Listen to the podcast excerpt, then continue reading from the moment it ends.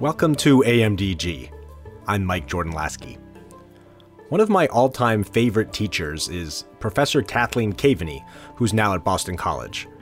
She is the first faculty member in the history of the school to hold joint appointments in both the theology department and the law school. She has made her unique career at the intersection of faith, morality, and law, and she's the author of four books and hundreds of articles in both scholarly journals and magazines like Commonweal and America. Professor Kaveny is a brilliant teacher and writer who's able to make complex topics accessible even to non experts like me. So I asked if she'd talk to me about some concepts in the areas of faith and politics that I didn't understand, like constitutional originalism and intrinsic evil. We also talked about how we might approach thorny issues like abortion and gun control as people of faith in a pluralistic society.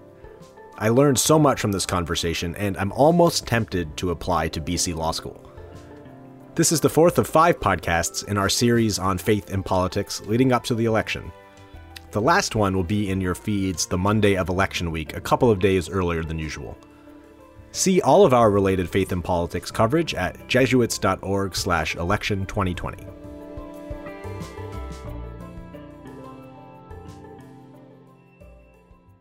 Well, Professor Cathleen Kaveny, welcome to AMDG. Thanks so much for taking the time to talk to me. Uh, how are you? I am great. Thank you so much for asking. It's a beautiful fall here in New England, and Boston College, I think, is just a, a lovely place to uh, be a professor and to be a student. I just wish the pandemic would end soon so we could all appreciate each other's company and enjoying the beautiful surroundings. Sure. So, how have you been holding up in the, the middle of all this?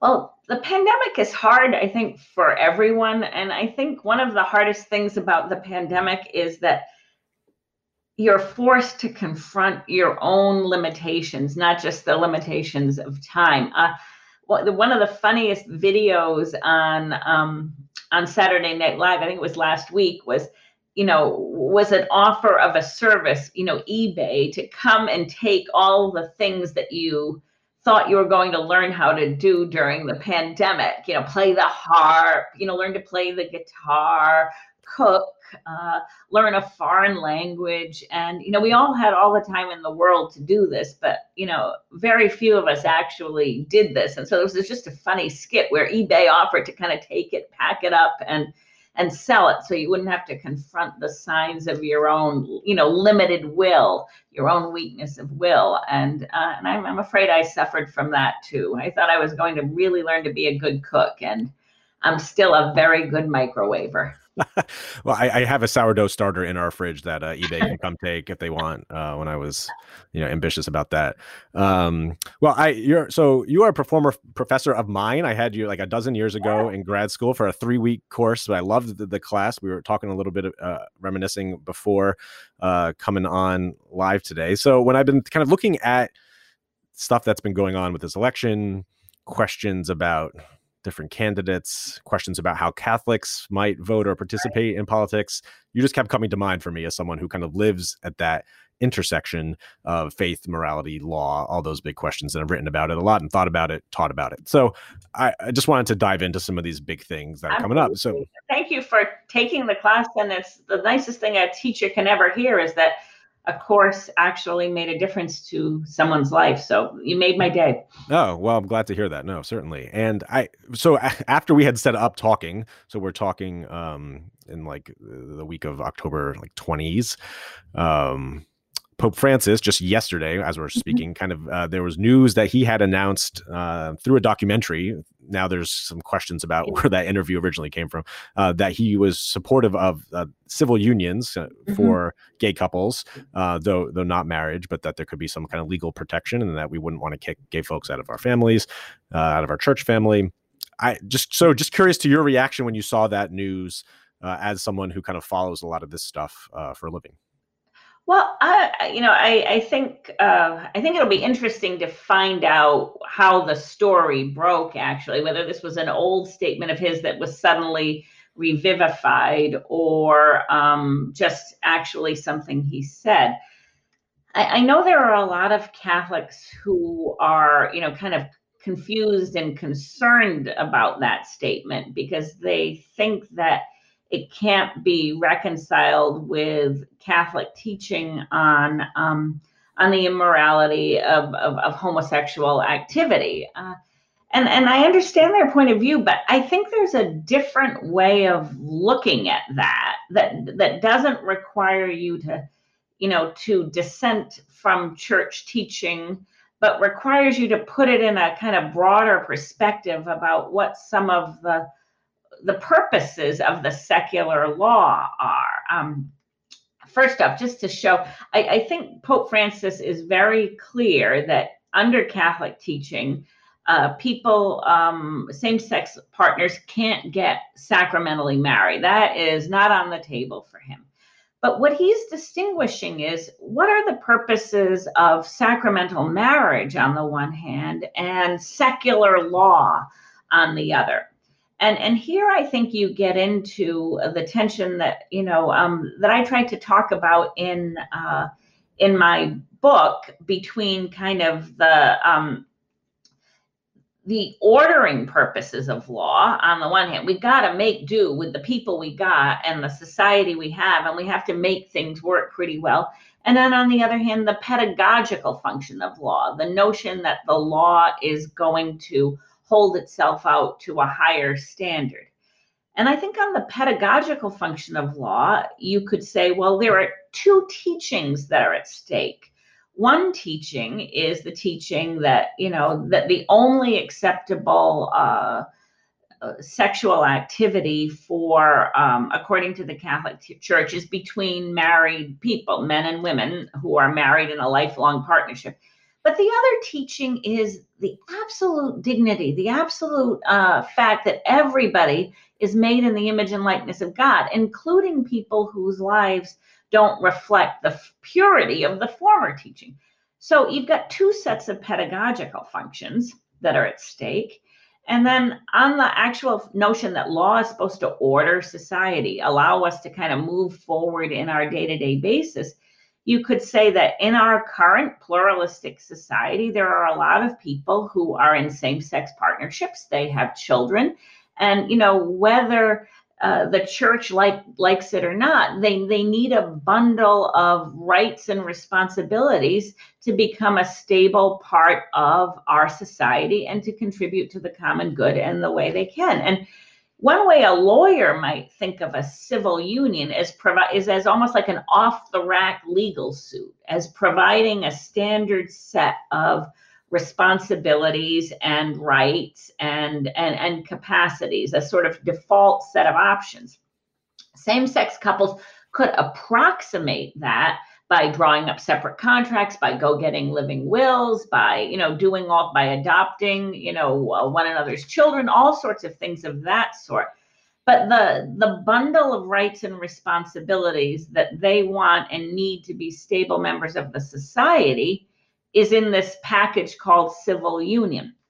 So I think it makes sense for a society at this point in time to provide people who are in those relationships with these protections and also give them these responsibilities. And and and it's uh, and the fact is that the church has recognized that this is the case and in a lot of other circumstances as well.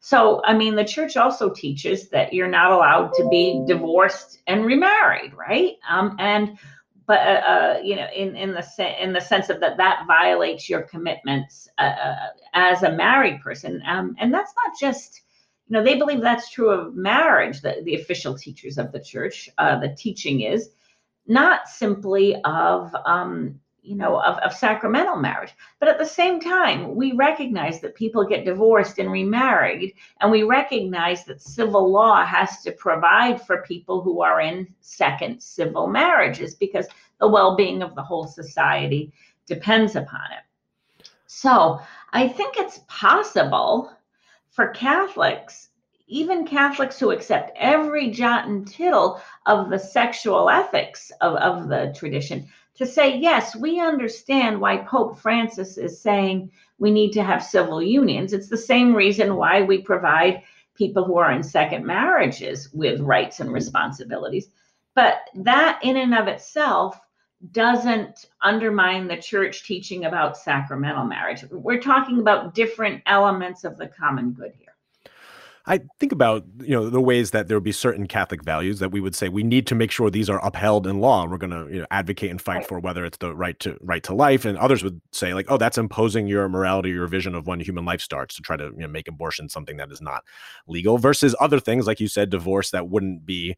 there's not not a big Catholic movement fighting for divorce to be outlawed, right? Things that the church would say are, are you know not acceptable, as you said, but they're not there's not a push to make them illegal in civil law. Like where how do you like is there a tension there between times in which we do say like no there are things from our tradition we do want to be either you know prevented versus times when we'll say like we under we're saying that this is a, a evil or not a, not a good thing but we're not trying to like make it illegal in civil law. Does that do you understand what i'm asking? I do and i think we need to step back and say well what is the purpose of of the uh, of the law and how what what are the virtues of a good law?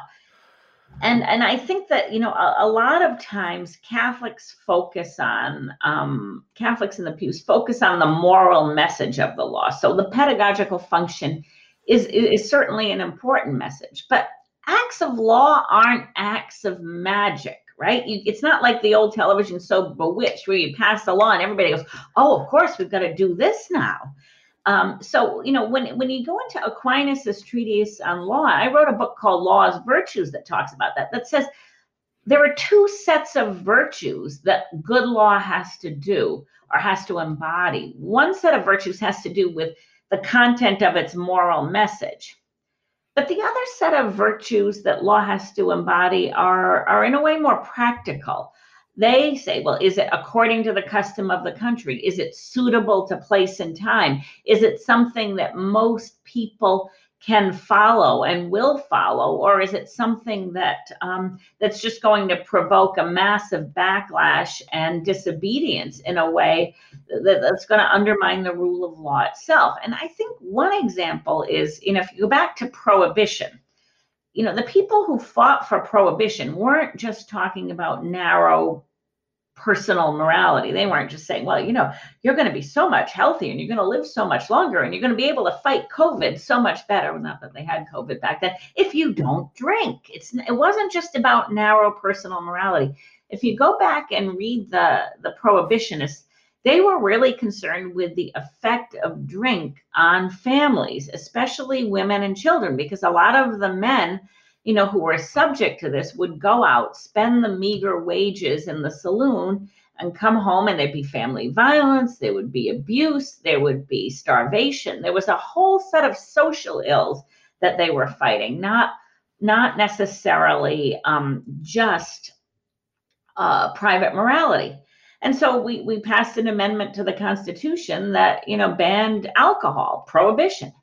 But it turned out that although the moral message was good, you know, and, and the motive was pure, that in fact, that law, that extremely uh, uh, prohibitionary law, didn't coincide with either what most people thought.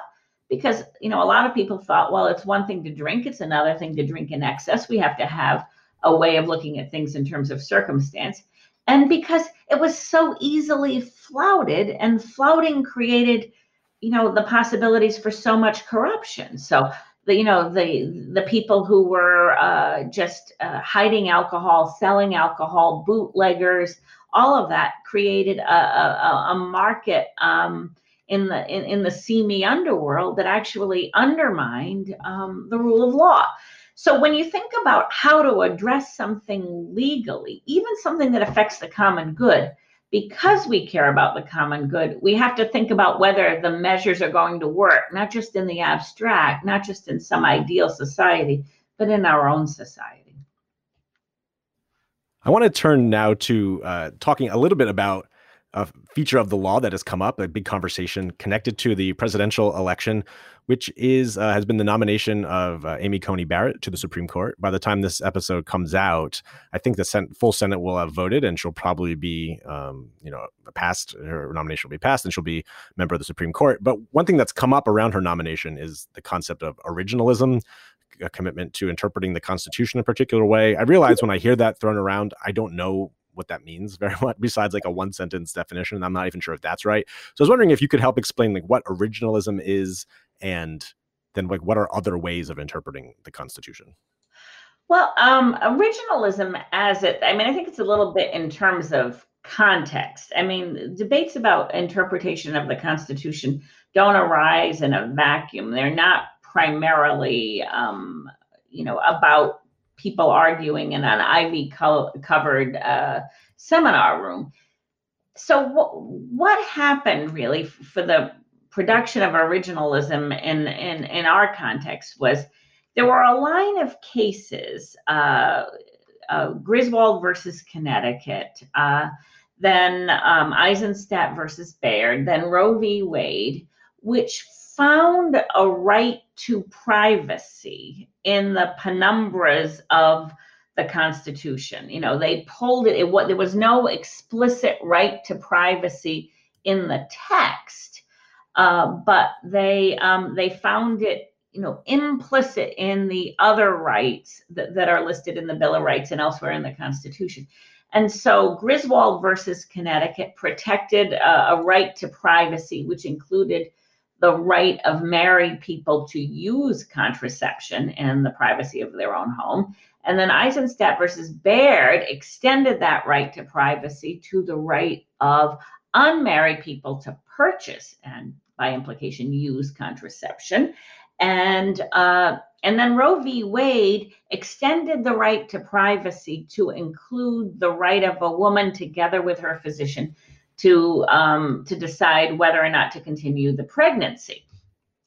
And so some people felt that this was just an abuse of the power of the judiciary by finding rights in the Constitution that weren't you know, enumerated in the Constitution, and it didn't seem, you know, to the people, uh, you know, that were reading these opinions really to be well rooted in it, and and they felt that this was a kind of, uh, you know, judicial activism. So they they started to think about, well, what kind of a philosophy of constitutional interpretation would protect us against um, uh, you know, uh, judicial activism. And so originalism kind of came up in in that context. Uh, it, it, it says, well, no, what we need to do when we interpret the Constitution isn't focus on, you know, what we think is growing out of the Constitution,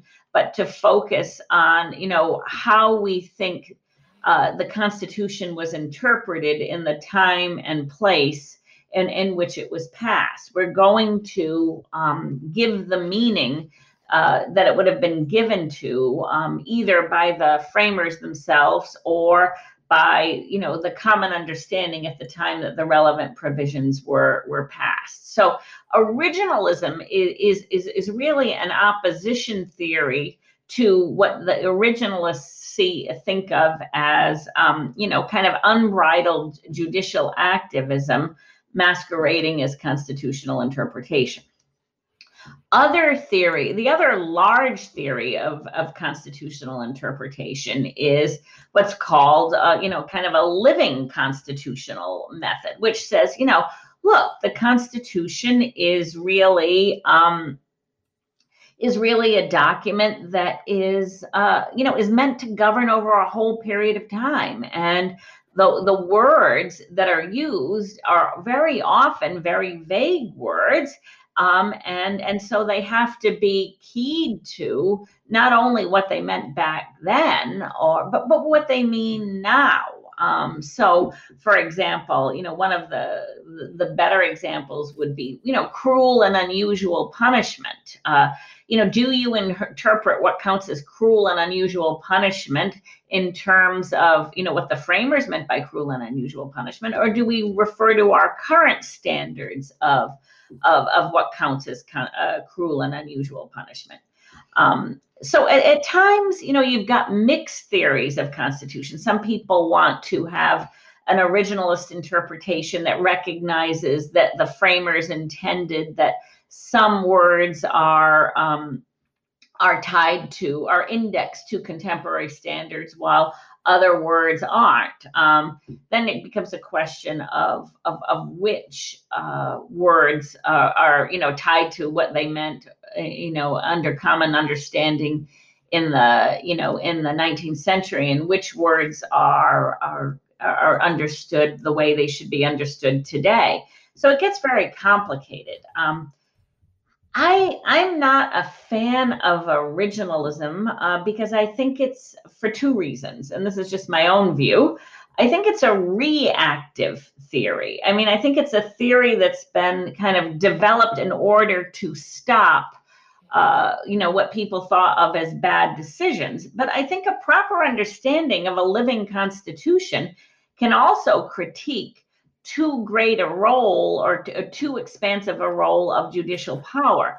I think part of what you need to do is recognize, you know, in my view, that, that what you're talking about is a constitution. And so when I think about the intent of the framers, um, and I think about what would have been a reasonable interpretation of, of their intent, they knew they were building for a time that they would not see. They knew they were building for a time that would have different challenges than they could even anticipate.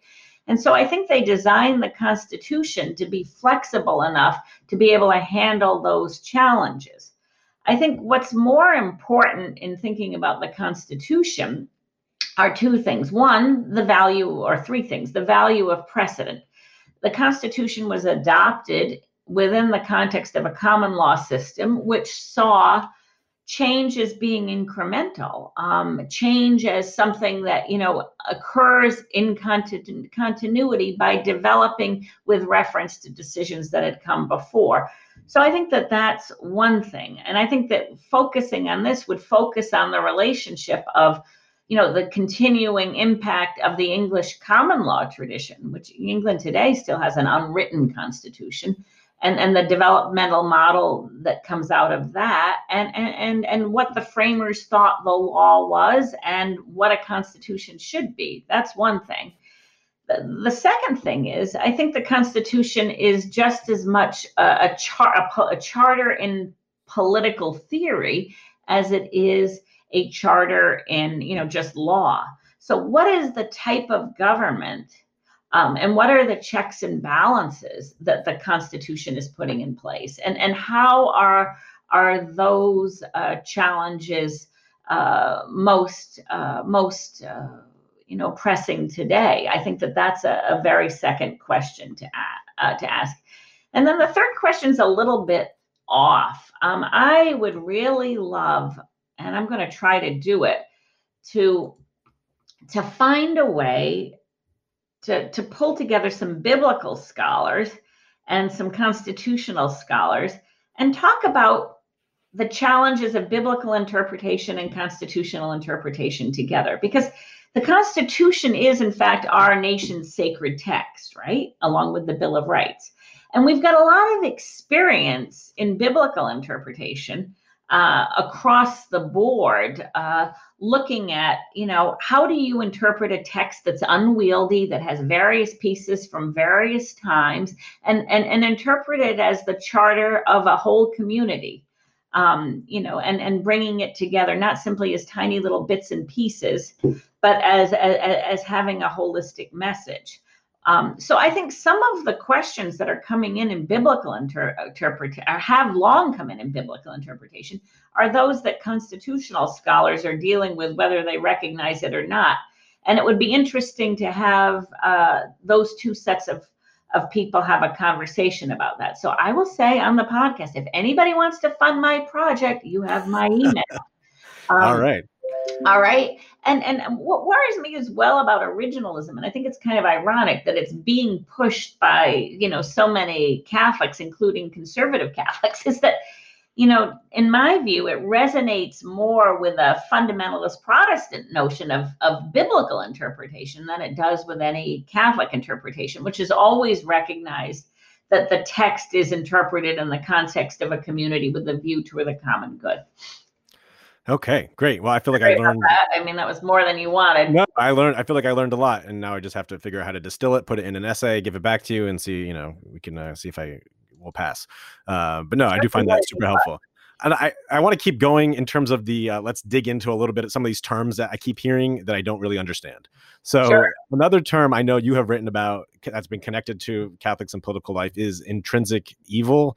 It's something that we hear like from the bishops in uh, the Faithful Citizenship document, which is kind of our, like a voter guide from the U.S. bishops. It's something you hear a lot about that. Hey, as Catholics, we should not be supporting intrinsic evils when we go. We should not be supporting candidates who support intrinsic evils.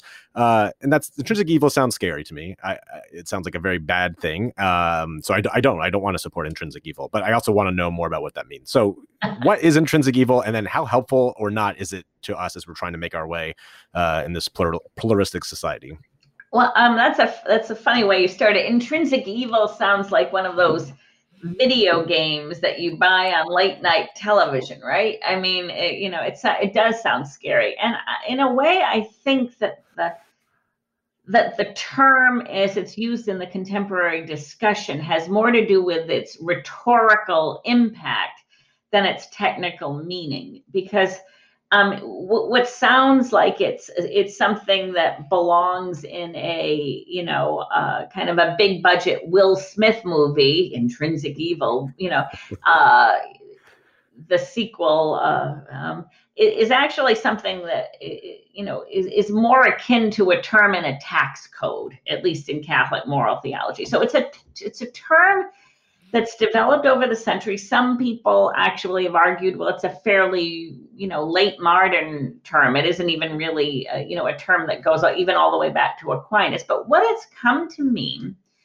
has a very technical meaning. It refers to an act that is wrong not by reason of its circumstance or its motive, but by reason of its object. It's the kind of act that is always wrong to perform.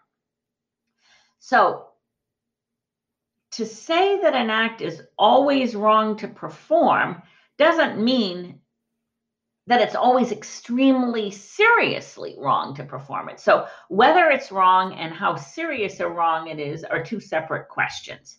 So, for example, intentionally killing the innocent, which the church teaches encompasses abortion, is always intrinsically wrong. But church also teaches that lying is intrinsically wrong. You're never supposed to lie.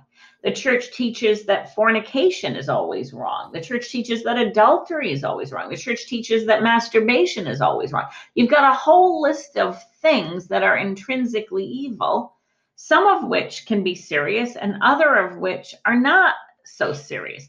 And then there are also many acts that are extremely seriously wrong that are not intrinsic evil because the circumstance means that it's um, you know always you know th- that it's dangerous to perform them under these circumstances. So, for example, driving while drunk is not always wrong. You can imagine a situation where you might need to drive after you know four beers or something you know maybe you're up in the in the hills in california and the fire is at your house and you have to get your family out but you know you'd been watching tv and you didn't see the fire come um, so driving under those circumstances under the influence of alcohol would be okay. But under most circumstances, as as as things like Mothers Against Drunk Driving have showed us, driving while drunk is extremely dangerous, and you shouldn't do it. And it's good that we have laws against it.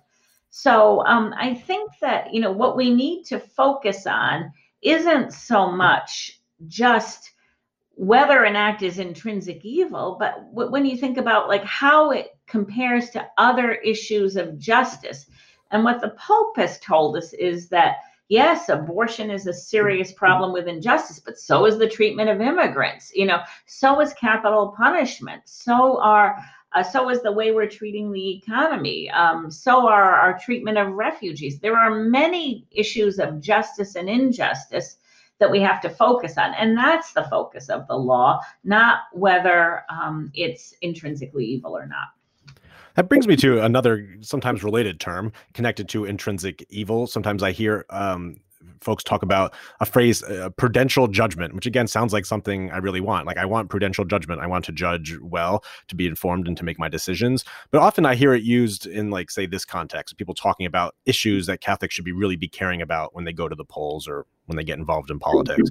Is that there are certain things, whether they're intrinsic evils or kind of non-negotiables, things that are matters of doctrine that we really need to you know we really need to be committed to so outlawing abortion protecting the institution of marriage religious freedom you know some examples of these these things that are non-negotiables and then but the other things can be left to prudential judgment which would leave room to disagree about things like immigration the economy war and peace um, but to me, I, I, hear that. To me, it sounds like kind of like a dog whistle. But like, I think that prudential judgment should be used all the time. Like, what when people are using that, is that also kind of a technical term?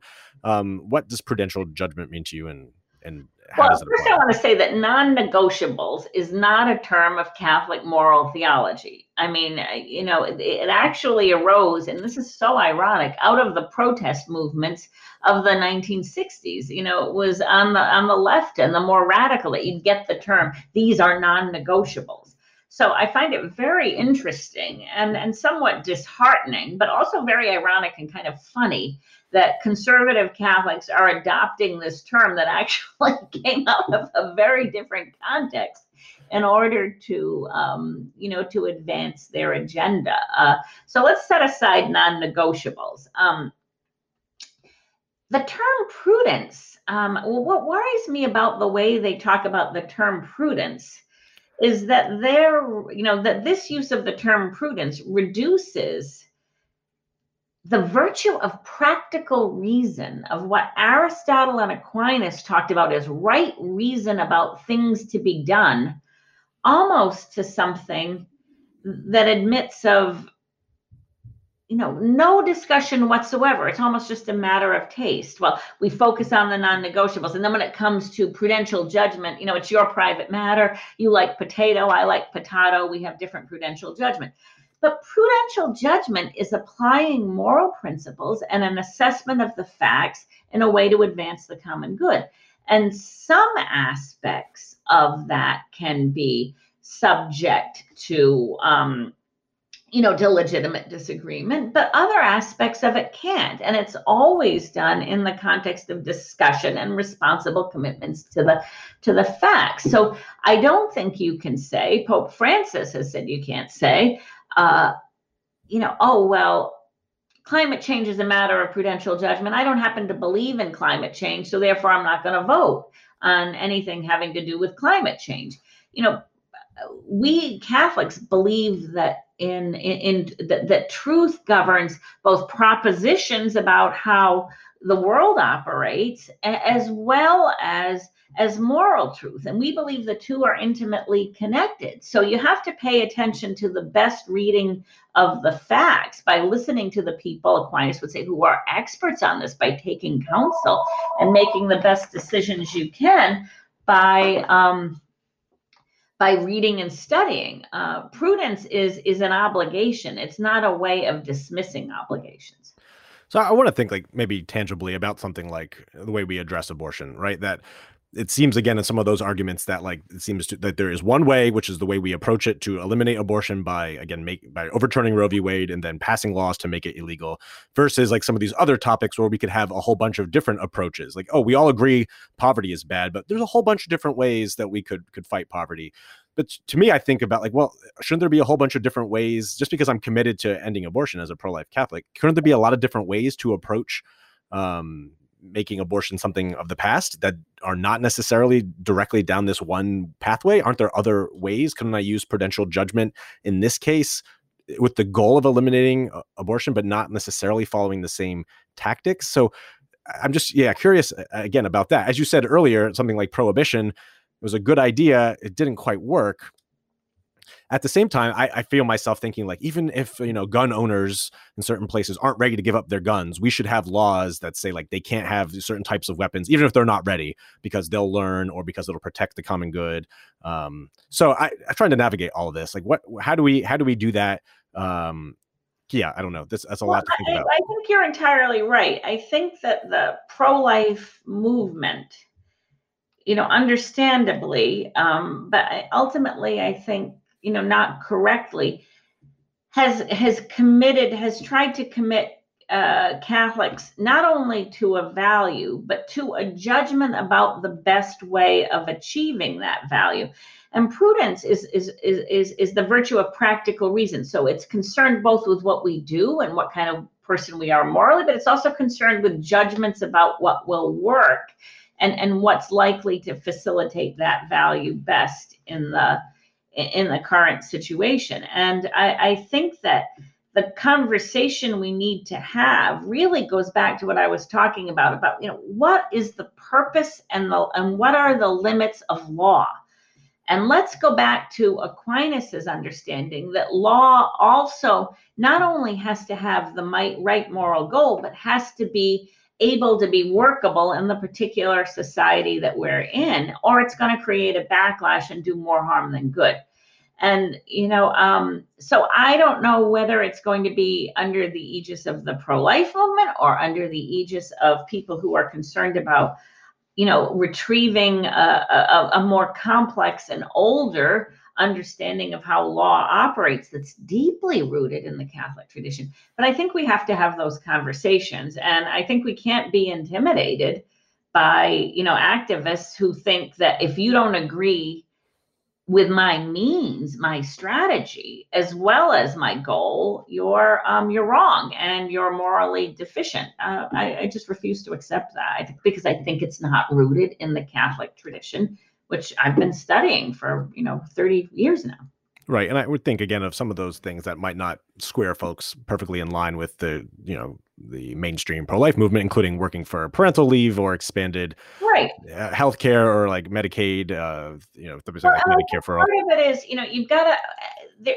I really object to the notion of of thinking about issues as some almost disembodied from their context, and I, I'm really uh, actually put off by some of the images used by some elements of the pro-life movement where they show the unborn you know just kind of like in a, a side cut you know just in the middle of a woman's body if you think about what it need, means to be a human being and, and, and what it means to be in a community, you need a relationship between that baby and that mother.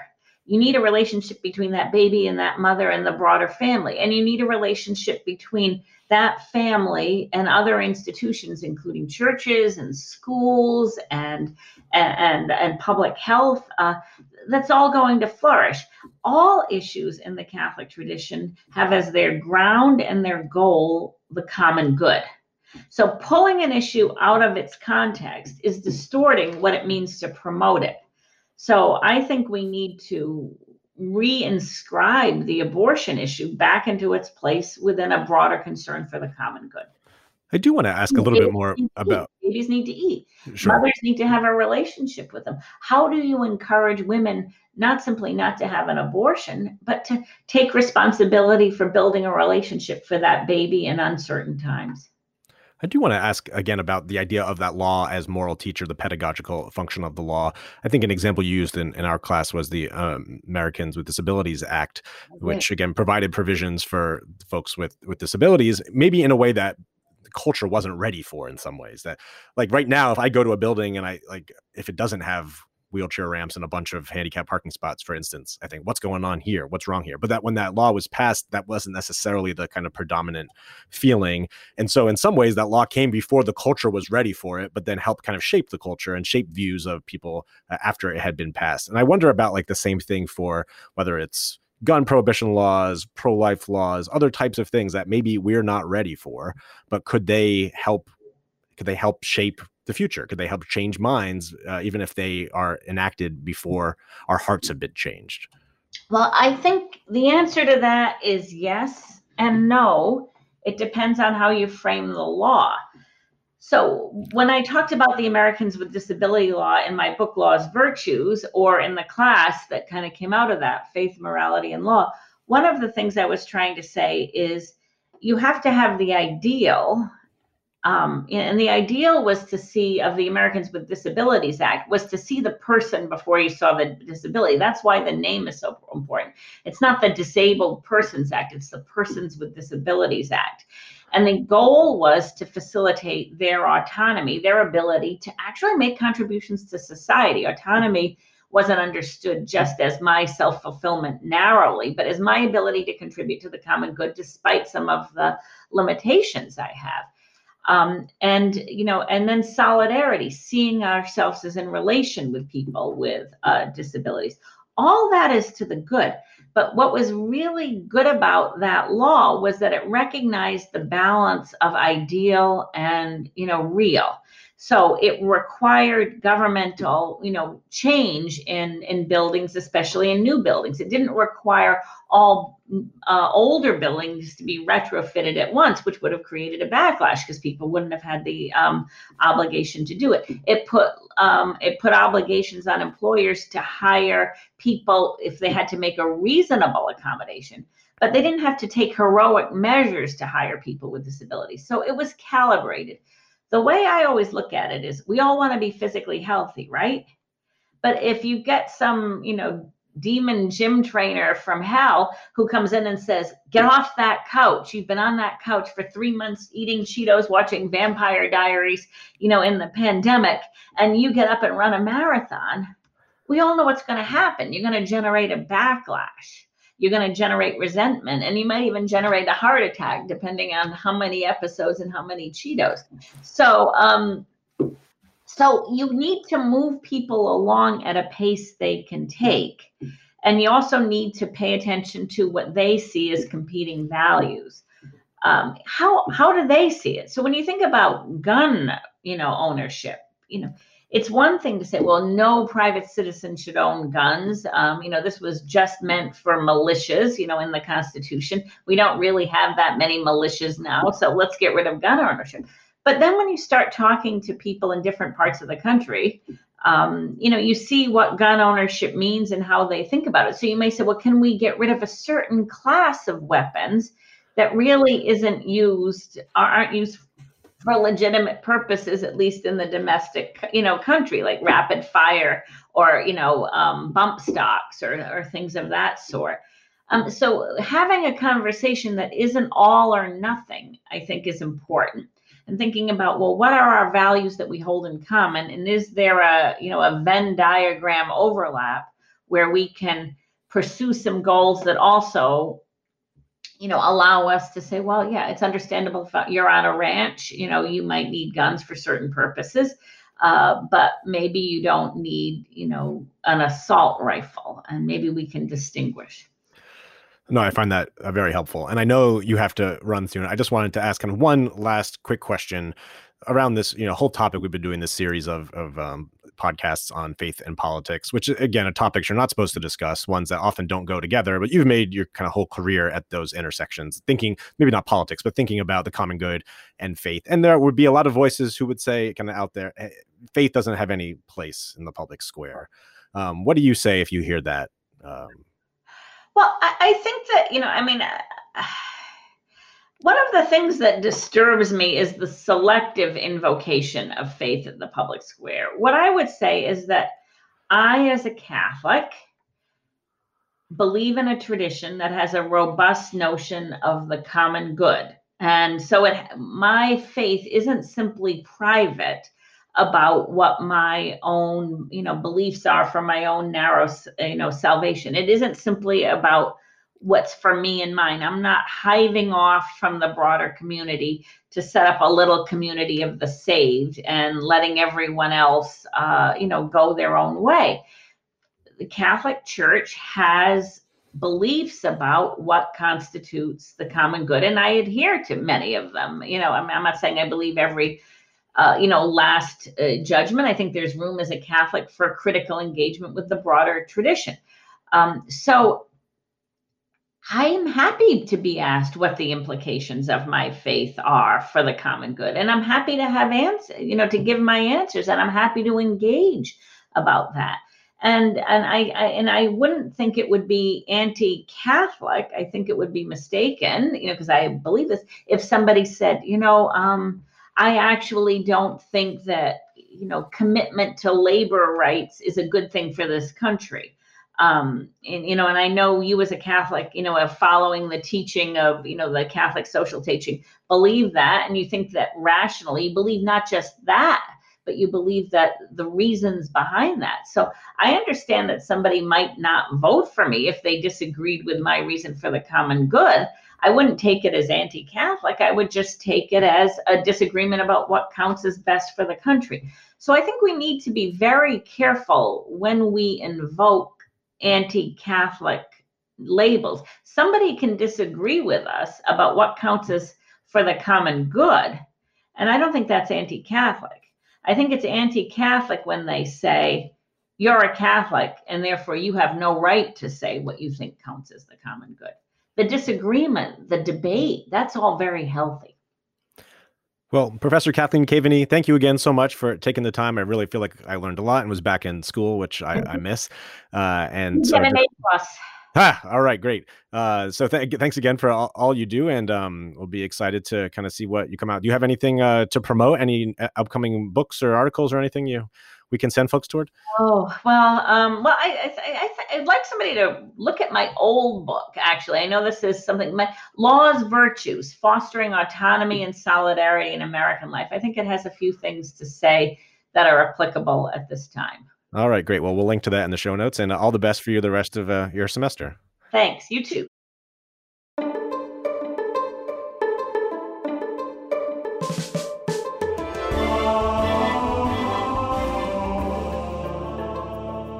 AMDG is a production of the Jesuit Conference of Canada and the United States and recorded at our headquarters in Washington, D.C.